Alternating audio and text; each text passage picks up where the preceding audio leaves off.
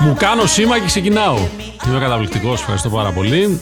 Ακόμα ένα χειρουργείο μαζί σας και δεν είναι απλά ένα χειρουργείο, δεν είναι απλά ένα podcast. Γενικά δηλαδή δεν είναι απλά ένα podcast. Είναι το τελευταίο podcast της σεζόν σίγουρα.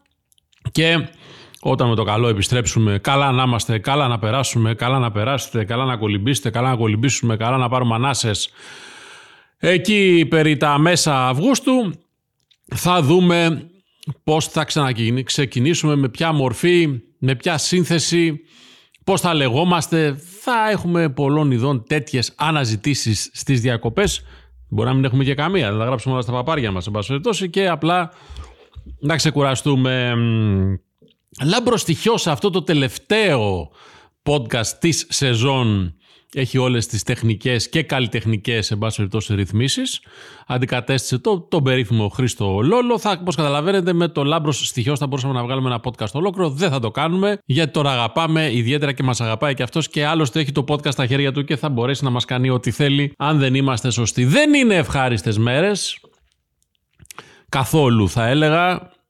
18 του μηνός Ιουλίου και όπως πάρα πολλά πράγματα σε αυτή τη χώρα είναι αναμενόμενα, έτσι και αυτό που συμβαίνει αυτό το διάστημα σε τουλάχιστον 3-4 μέρη της χώρας με πάρα πολύ μεγάλη ένταση, δηλαδή πυρκαγιές, δυστυχώς ήταν ακόμα κάτι αναμενόμενο. Υπάρχουν πάρα πολλά αναμενόμενα άσχημα πράγματα σε αυτή τη χώρα θα βρέξει πάρα πολύ, θα πλημμυρίσουμε, θα έχει ξηρασία, καύσωνα, μετά θα έχουμε αέριδες και θα έχουμε φωτιές κτλ. κτλ. Και πάντα θα επανέρχεται και θα ανακυκλώνεται η γνωστή κουβέντα αν όλα γίνονται καλά, αν μερικά γίνονται καλά, αν τίποτα δεν γίνεται καλά, αν κάποιος φταίει, ποιος φταίει, πόσοι φταίνε, ποιοι φταίνε, ποιοι φταίμε. Αλλά είναι δεδομένο ότι σίγουρα κάτι φταίει. Και θα μπορούσαμε να πούμε ότι φταίει η κλιματική αλλαγή εκτός Ακόμα δηλαδή και αν είστε εντελώς ηλίθιοι και δεν πιστεύετε ότι υπάρχει κλιματική αλλαγή, εγώ δεν φταίω σε κάτι που είστε ηλίθιοι, η κλιματική αλλαγή υπάρχει. Αλλά παρόλα αυτά θα έπρεπε να μάθουμε να ζούμε και με αυτό με έναν τρόπο. Δεν είμαι ειδικός στην πυρόσβεση, δεν είμαι ειδικός στη δασοπυρόσβεση, δεν είμαι ειδικός στην πρόληψη, δεν είμαι ειδικός στα μαύρα μας τα χάλια ούτε στα ψυχολογικά μας προβλήματα. Να ξέρω γιατί, παραδείγματος χάρη, κάποιος που έχει ένα οικόπεδο δεν παίρνει τα κουλά του ή δεν πληρώνει δύο μεροκάματα για να καθαριστεί και να μην τα περιμένει όλα από άλλους, που αυτοί οι άλλοι όμως από τους οποίους τα περιμένουμε όλα σίγουρα δεν παρέχουν και πάρα πολλά από αυτά τα οποία περιμένουμε από αυτούς. Δηλαδή όταν πάνε να σβήσεις μία φωτιά με μία μάνικα και η μάνικα το κούμπομά της ή η υποδοχή της, η είσοδός της, όπως το διάολο, το στόμιό της, το βρήκα.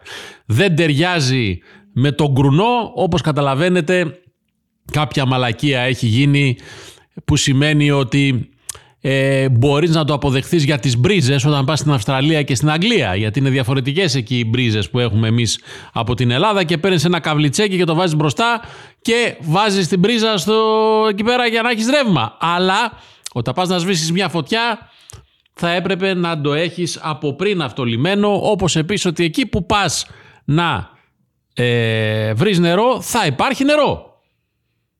Έτσι, λοιπόν, αυτά τα πάρα πολύ απλά πράγματα όμως στο τέλος της ημέρας υπάρχουν τραγικές εικόνες, υπάρχει θλίψη και από την πλευρά μου υπάρχει και που δεν ξέρω αν σημαίνει κάτι, ένας απέραντος θαυμασμός όχι μόνο σε αυτούς τους ανθρώπους που ναι μένει η δουλειά τους αλλά το ότι είναι η δουλειά σου κάτι δεν σημαίνει πρώτα απ' όλα ότι το κάνεις ή ότι το κάνεις και σωστά, το έχουμε δει σε πολλές περιπτώσεις. Και μιλάω για τους πυροσβέστες που με θερμοκρασίες που ούτως ή άλλως και εκτός ε, και η φωτιά να μην υπάρχει είναι στο, υπό, στον ήλιο στους 38, 39, 40, 42, 43 βαθμούς επιχειρούν σε ένα περιβάλλον που γίνεται κόλαση με τη θερμοκρασία πολύ υψηλότερη που επαναλαμβάνω δεν με ενδιαφέρει αν είναι η δουλειά τους που αυτή τη δουλειά πάρα πολλοί συμπολίτες μας τη λιδωρούν κιόλας. ότι είναι οι περίφημοι άνθρωποι που 300 λέει μέρες το χρόνο κάθονται και παίζουν τάβλη και τις υπόλοιπες 60 δουλεύουν όσο δουλέψουν. Πρώτα απ' όλα είστε ηλίθιοι να τα λέτε αυτά τα πράγματα. Έτσι, διότι η δουλειά ενός πυροσβέστη μέσα στον χρόνο είναι πολλά άλλα πράγματα. Κατά δεύτερον, Και πάλι στα κουκούνια μου, αν κάποιος κάθεται και 365 μέρες το χρόνο να κάθεται, αν είναι εκεί και κάνει τη δουλειά του με την αυταπάρνηση και με την επαγγελματικότητα που απαιτείται όταν απαιτείται για να με σώσει από το μαύρο μου το χάλι και από το κακό που θα έρθει. Με την ίδια λογική δεν θα έπρεπε να έχουμε αεροπλάνα, Ραφάλ και F-16, δεν θα έπρεπε να έχουμε πλοία και υποβρύχια, δεν θα έπρεπε να έχουμε στρατό, διότι είναι απίθανο να τον χρειαστούμε, λένε κάποιοι. Έτσι. Δεν είναι λογική αυτή. Πέρα από αυτούς όμως που είναι η δουλειά τους και όπως είπα τους θαυμάζω παρότι είναι η δουλειά τους, πάντα είναι μέσα στην καρδιά μου αυτοί οι άνθρωποι που τρέχουν να συνδράμουν οι εθελοντές για χίλια δύο πράγματα. Το έχω κάνει και εγώ λίγες φορές γιατί έτυχε το κακό να χτυπήσει κοντά στο σπίτι μου σε διάφορες περιοχές. Οπότε βρέθηκα και εγώ εκεί. Υπάρχουν και άλλοι άνθρωποι που δεν το κάνουν επειδή είναι κοντά το σπίτι τους, το κάνουν επειδή έτσι το νιώθουν.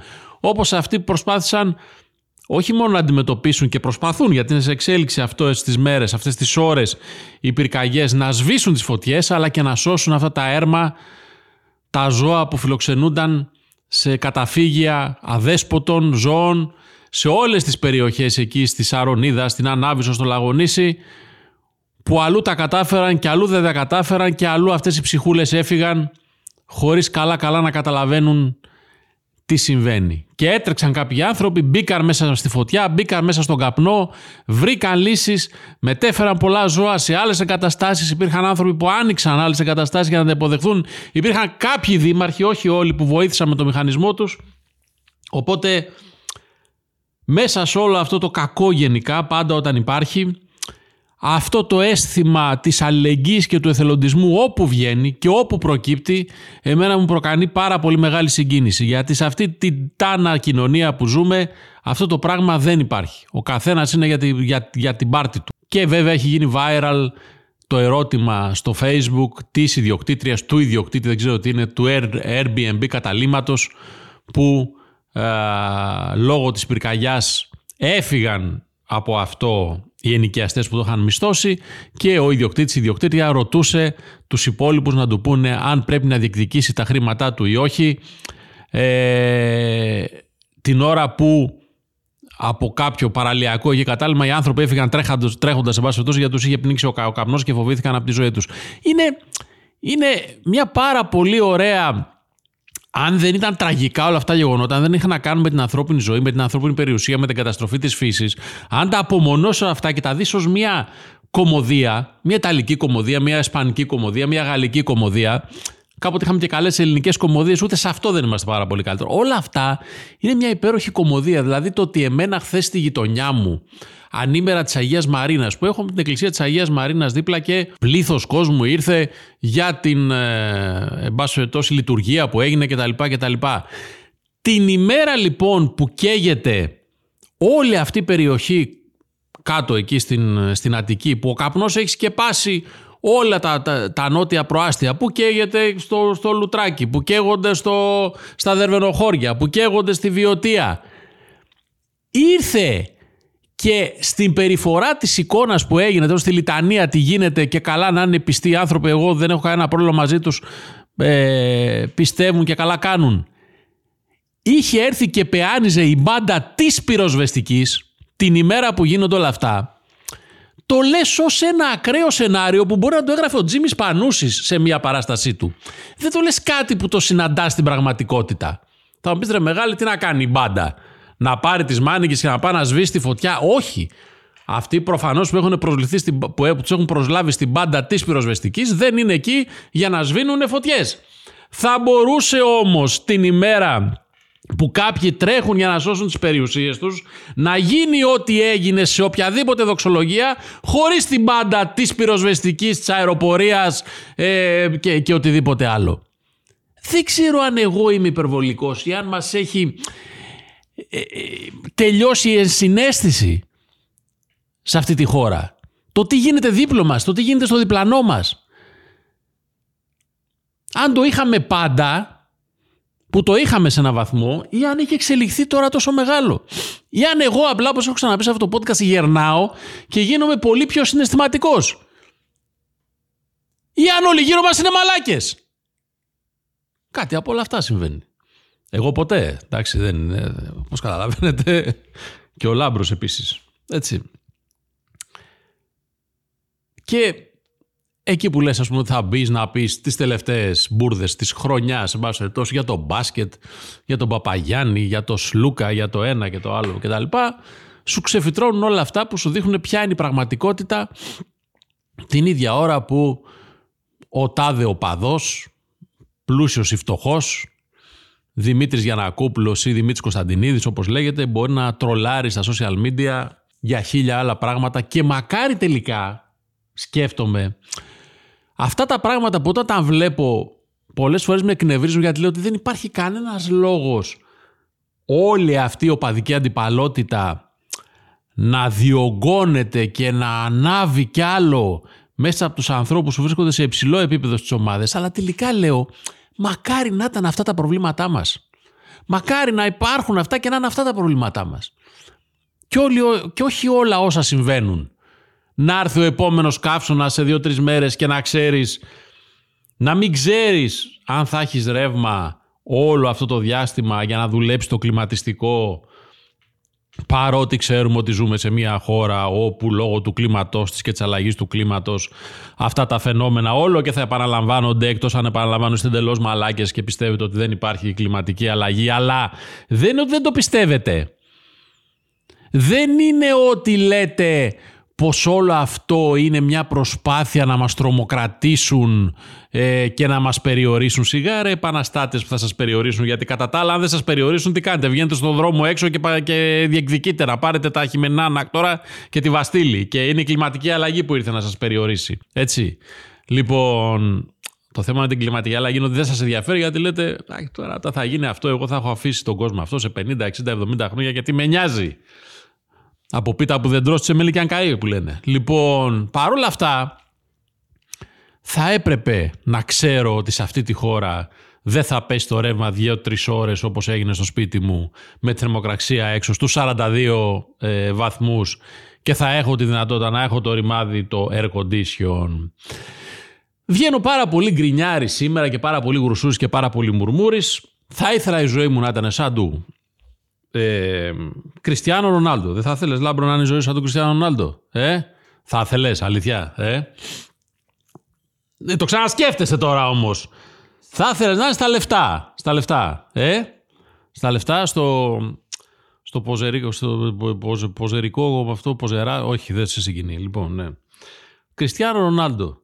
Η Σαουδική Αραβία είναι καλύτερη από το, από το MLS. Η Σαουδική Αραβία βέβαια έχει πάει και παίζει μπάλα ο Κριστιανό Ρονάλντο και πολλοί άλλοι ποδοσφαιριστές ε, ακολουθούν το παράδειγμα αυτό όχι βεβαίως επειδή απαραίτητα πήγε ο Κριστιάνο Ρονάλντο αλλά επειδή τους δίνουν ένα σκασμό χρήματα Κριστιάνο Ρονάλντο και Λάμπρο Στοιχειέ. Κατάλαβες; Λοιπόν και λέει οι δηλώσεις που έκανε ο Κριστιανός ο, ο Ρονάλντος στο περιθώριο της φιλικής ήττας της ομάδας του της Αλ Νασρ από τη Θέλτα έχασε 5-0 ο Κριστιάνο Ρονάλντο φιλική ήταν εν πάση περιπτώσει ε, μου άρχισαν κριτική όταν ήρθα εδώ, αλλά τι συμβαίνει τώρα; Η αποφασή μου να πάω στη Σαουδική Αραβία ήταν 100% κρίσιμη ώστε να έρθουν το παίκτες στο πρωτάθλημα. Είναι γεγονός αυτό. Όταν πήγα στη Γιουβέντους, η Σέρια ήταν νεκρή και μετά αφού του υπέγραψα αναγεννήθηκε. Οπουδήποτε πάει ο Κριστιανό δημιουργεί μεγαλύτερο ενδιαφέρον. Και βέβαια αυτά όλα είναι Δηλαδή το, το μιλάω στον εαυτό μου, εν πάση σε τρίτο πρόσωπο, όπως καταλαβαίνετε. Αυτό είναι. Μπορείς να το αποδεχτείς από το Σλάταν, που ξέρεις ότι και μια μορφή ψυχοπάθειας την έχει. Δηλαδή δεν έχει κρύψει. Έτσι. Δηλαδή, ο Σλάταν, αν δεν έχει χαρτί γιατρού, τρελό γιατρού, τρελό γιατρού, που μπορεί και να έχει, και μπορεί κάποια στιγμή να το βγάλει και ο ίδιος και να πει Να το, αυτό είναι, εν πάση ε, σίγουρα θα πρέπει να του δώσουν. Έτσι. Αλλά δεν μπορείς ρε Κριστιανό να το υποστηρίξεις εσύ αυτό το πράγμα. Έτσι. Δεν μπορείς. Κάτσε αγοράκι μου εκεί, κάνε το, τη γυμναστική σου, κάνε το, δείξε μας πόσο κάγκουρας είσαι κτλ. Έτσι. Ε, περιορίσου σε αυτό το πράγμα. Λοιπόν, μέσα σε ένα χρόνο λέει η Σαουδική Αραβία θα ξεπεράσει την τουρκική και την Ολλανδική Λίγκα. Τι λες, ρε φίλε, θα ξεπεράσει η Σαουδική Αραβία την τουρκική Λίγκα; Δηλαδή με ένα σκασμό λεφτά που δίνουν για να πάρουν εσένα τον Μπενζεμά, τον Χέντερσον, τον Μεντί, τον έτσι και θα ξεπεράσουν την τουρκική Λίγκα. Τι λες ρε φίλε, πραγματικά για την, για την τουρκική λίγα μιλάει όλος ο κόσμος. Δηλαδή άμα πας, πού να πας, πες πού να πας. Στα Βανουάτου, πούς να πας στη γη του πυρός, θα σου πει κάποιος αδερφέ τώρα, συγγνώμη, θα πας σε ένα μαγαζί, ξέρω εγώ, θα σου πει, συγγνώμη, θα γυρίσω τηλεόραση τώρα, γιατί πρέπει να δω Φενέρ Μπαχτσέ με Τραμπζοσπορ. Δηλαδή είναι ένα παγκόσμιο προϊόν η τουρκική λίγα. Έτσι. Και η Ολλανδική λίγα. Άμα δεις Βαλβάικ, Ντεκράσχαπ, ε, βεβαίως πώς θα βγάλεις τη, τη μέρα σου. Έτσι. Αλλά παρόλα αυτά, γι' αυτό ακριβώς λέω ότι θα ήθελα να είμαι σαν τον Κριστιανό Ρονάλντο, γιατί δεν ζει σε έναν κόσμο που ε, ε, έχει, είναι αφομοιωμένος μέσα, είναι, πώς να, δηλαδή είναι χωνεμένος μέσα σε αυτόν τον κόσμο. Αυτό όλο που λέει και που ζει και τα λοιπά και τα λοιπά είναι, είναι το περιβάλλον του. Δηλαδή άμα δείτε τώρα την ταινία την καινούρια την Barbie που θα βγει έχεις δει κανένα τρέιλερ της Barbie; Που είναι η Barbie και ζει στο φαντασιακό της κόσμο αυτό έχω καταλάβει εγώ από το τρέιλερ και ξαφνικά βγαίνει, θα βγει να ζήσει στον πραγματικό κόσμο η Μπάρμπι και ο Κένο, δεν ξέρω ποιον. Του μπερδεύω πάντα. Ποια ήταν η Μπίμπι Μπό και ο Τάδε, η Μπάρμπι και ο Κέν, νομίζω, δεν ξέρω. Είσαι και μικρός, τους ξέρεις αυτούς που υπάρχουν. Δεν τους ξέρεις. Ναι, δεν ξέρω. Παίζανε τα μικροί όταν είμαστε οι αδερφές μας και αυτά και τα λοιπά και τα λοιπά. Με αυτές τις κούκλες. Υπάρχει λοιπόν. Ο, ο, ο, ο κόσμος του Κριστιανό δεν είναι ο πραγματικός κόσμος, είναι ο κόσμος της Μπάρμπι. Αυτό έχει φτιάξει και ζει εκεί πέρα μέσα. Και είμαι πραγματικά, εγώ αυτό το θαυμάζω. Αυτό είναι κάτι το οποίο είναι ευτυχία για κάποιον. Και μακάρι εύχομαι σε όλους και στο λάμπρο να τα καταφέρει κάποια στιγμή να ζει μέσα σε έναν κόσμο. Γιατί άμα ζεις σε έναν κόσμο δικό σου και έχεις και τους πόρους να το υποστηρίζει οικονομικά, από γύρω γλύφτες που έχεις ξέρω, κτλ, κτλ. Δεν σε ενδιαφέρει τι κάνει ο άλλος κόσμος. Εντελώς. Να! Να το ξέρεις αυτό, έτσι. Αν τα καταφέρεις και έχεις αυτή τη δυνατότητα να φτιάξεις ένα δικό σου κόσμο. Κατά τα άλλα και πλησιάζοντας προς το, προς το κλείσιμο, ε, χαίρομαι πάρα πολύ τέτοια εποχή από τις επιτυχίες αλλά και από την προσπάθεια με τις επιτυχίες και με την προσπάθεια όλων των πιο νεαρών ηλικιών των εθνικών ομάδων διαφόρων αθλημάτων στο μπάσκετ, στο πόλο, στο στίβο, οπουδήποτε τα παιδιά παλεύουν και προσπαθούν και γουστάρουν και δημιουργούν και πάρα πολύ ωραίο κλίμα και παλεύουν με τις αδυναμίες τους και βελτιώνονται και διεκδικούν ένα καλύτερο μέλλον. Για μένα αυτό είναι ένας αγώνας στον οποίο τον κάνουν και αυτά όλα τα παιδιά τα οποία αυτές τις μέρες τώρα περιμένουν σε λίγο τέλος του μήνα να βγουν και οι βάσεις για να δούνε πόσοι και πού θα περάσουν στα πανεπιστήμια και πόσοι με αυτή την παπαριά της ελάχιστης βάσης αγωγή θα μείνουν απ' έξω χωρίς να υπάρχει ουσιαστικός λόγος. Χιλιάδες παιδιά που διεκδικούν ένα καλύτερο μέλλον. Και το διεκδικούν και μέσα στα γήπεδα και μπράβο και στα παιδιά της εθνικής ομάδας μπάσκετ κάτω των 20 ετών που πήραν το χάλκινο μετάλλιο στο Ευρωπαϊκό Πρωτάθλημα στην Κρήτη και μπράβο και στα παιδιά της Άντερ 15 του Πόλο, του Πέδων που πήραν και αυτή το χάλκινο προ, ε, μετάλλιο. Και μπράβο και στα αγόρια και στα κορίτσια του Στίβου, εφήβων και νεανίδων που πήραν τέσσερα μετάλλια και πάρα πολύ καλά πλασαρίσματα στο Ευρωπαϊκό Πρωτάθλημα που έγινε στο ΕΣΠΟ της Φιλανδίας. Και είναι πολύ ευχάριστα πράγματα αυτά γιατί κυρίως ξέρεις ότι όλα αυτά έχουν προκύψει μέσα από μια σκληρή διαδικασία που αφορά τους ίδιους τους αθλητές, τις οικογένειές τους, κάποιους προπονητές, κάποια σωματεία που τους έχουν στηρίξει. Και όποιος τα έχει ζήσει από μέσα αυτά είτε ω γονιός είτε ω παράγοντα σε ένα σωματείο, ξέρει ότι έχουν πάρα πολύ πόνο και προσπάθεια και πολύ μεγάλη πιθανότητα αποτυχίας. Η οποία σε ένα ομαδικό άθλημα μπορεί να καλυφθεί μέσα από την ομάδα, σε ένα ατομικό άθλημα δεν καλύπτει από κανέναν. Άμα την ημέρα του αγώνα σου έχεις ένα τράβηγμα και δεν καταφέρεις να αγωνιστείς, χάθηκε μια ολόκληρη χρονιά. Λοιπόν, αυτά και. Απλά τα λέω όλα αυτά γιατί έχω ξαναπεί και στο podcast ότι δείτε Τώρα που είναι η εποχή, δείτε και Στίβο. Βέβαια, ο Στίβος έρχεται προς τα τέλη Αυγούστου το παγκόσμιο πρωτάθλημα που θα γίνει στην ε, Βουδαπέστη. Που δεν θα τον δούμε μόνο για τις δικές μας συμμετοχές, για τον Τεντόγλου, για τη Στεφανίδη, για την Εμμανουιλίδου, για όλα τα άλλα τα, τα παιδιά, εν πάση την Τζέγκο, τον Κυριαζή κτλ, κτλ. Θα το δούμε γιατί είναι πάρα πολύ ωραίο να βλέπεις Στίβο, λάμπρο, να δεις Στίβο, αγόρι μου. Νιώθεις αλλιώς. Κάνεις Στίβο. Τι, τετρακοσάρις, αγόρι μου. Ε, καλά δεν τα λέω. Δεν είναι άλλο πράγμα ο Στίβος, ρε φίλε. Ε, να κάθεσαι να βλέπεις Στίβο. Ε, δηλαδή, πώς με μαγεύει αυτό το πράγμα μέσα. Και πόσα πράγματα παράλληλα βλέπεις την ίδια ώρα, ας πούμε, κτλ. κτλ. Τι, τι ωραίο πράγμα, ε. Μένα μου αρέσουν και οι ρήψεις πολύ. Μου αρέσει πολύ η σφυροβολία, να ξέρεις. Έχω μια λόξα από, από παλιά. Μπράβο, επικοντό, ε. Ναι, μπράβο, μπράβο. Μπράβο, μπράβο, Λαμπροστή. Ο κατάλληλος άνθρωπος, λοιπόν, σήμερα στην κατάλληλη θέση. Τελειώνοντας και κλείνοντας, επειδή μπορεί να θέλετε πάρα πολύ να βγάλετε από μέσα σας τα εσώψυχά σας κάποια στιγμή, να δείτε κάτι το οποίο, εν πάση περιπτώσει, θα έχει θα έχει τόση βία που θα σας κάνει να, να γεννηθείτε, να νιώσετε, εν πάση περιπτώσει, ε, πώς να το πω, να, να, να νιώσετε ότι ε, βγαίνει ό, όλη η ψυχούλα σας με, με, μέσα από μια ταινία να δείτε το Σίσου. Δεν ξέρω αν το έχετε δει το Σίσου. Έτσι. Τελειώνει ο πόλεμος, είναι προς το τέλος του. Δεύτερος παγκόσμιος πόλεμος. Οι Φιλανδοί που ήταν με τους Γερμανούς έχουν συνθηκολογήσει με τους συμμάχους. Άρα έχουν γίνει αντίπαλοι των Γερμανών. Και ο βασικός πρωταγωνιστής, ο βασικός χαρακτήρας είναι ένας συνδυασμός του Ράμπο, του Τσακ Νόρις και του Ράγναρ Λόθμπροκ. Εντάξει, ποιος Ταραντίνο τώρα, πραγματικά δείτε Σίσου. Βρείτε και δείτε Σίσου. Έτσι, Σίσου στα φινλανδικά, από ό,τι λέει η ταινία, είναι αυτή η κατάσταση, δεν μεταφράζεται ακριβώς, είναι μια κατάσταση στην οποία φτάνεις, την οποία βιώνεις όταν σχεδόν όλα έχουν τελειώσει. Όχι όταν πας να πεθάνεις, εκεί που όλα έχουν τελειώσει, ξαφνικά γίνεσαι, γίνεται σύσου η φάση. Δείτε την ταινία και θα καταλάβετε. Λοιπόν, θα σε ευχηθώ να ξεκουραστείτε, είτε φύγετε είτε μείνετε, να ξεκουράζετε το μυαλό σας και την ψυχούλα σας όσο μπορέσετε περισσότερο, να περνάτε καλά με τους δικούς σας ανθρώπους.